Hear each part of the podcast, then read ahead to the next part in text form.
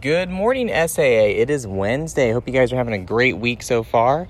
Please stand for the Pledge of Allegiance. I pledge allegiance to the flag of the United States of America and to the republic for which it stands, one nation, under God, indivisible, with liberty and justice for all.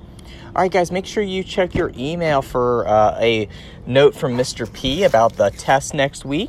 And if you guys have any questions, let us know. Middle school parents. Also, 3rd through 5th grade, it'll be something very similar. So check your email and let me know if you guys have any questions. All right, guys, have a great day.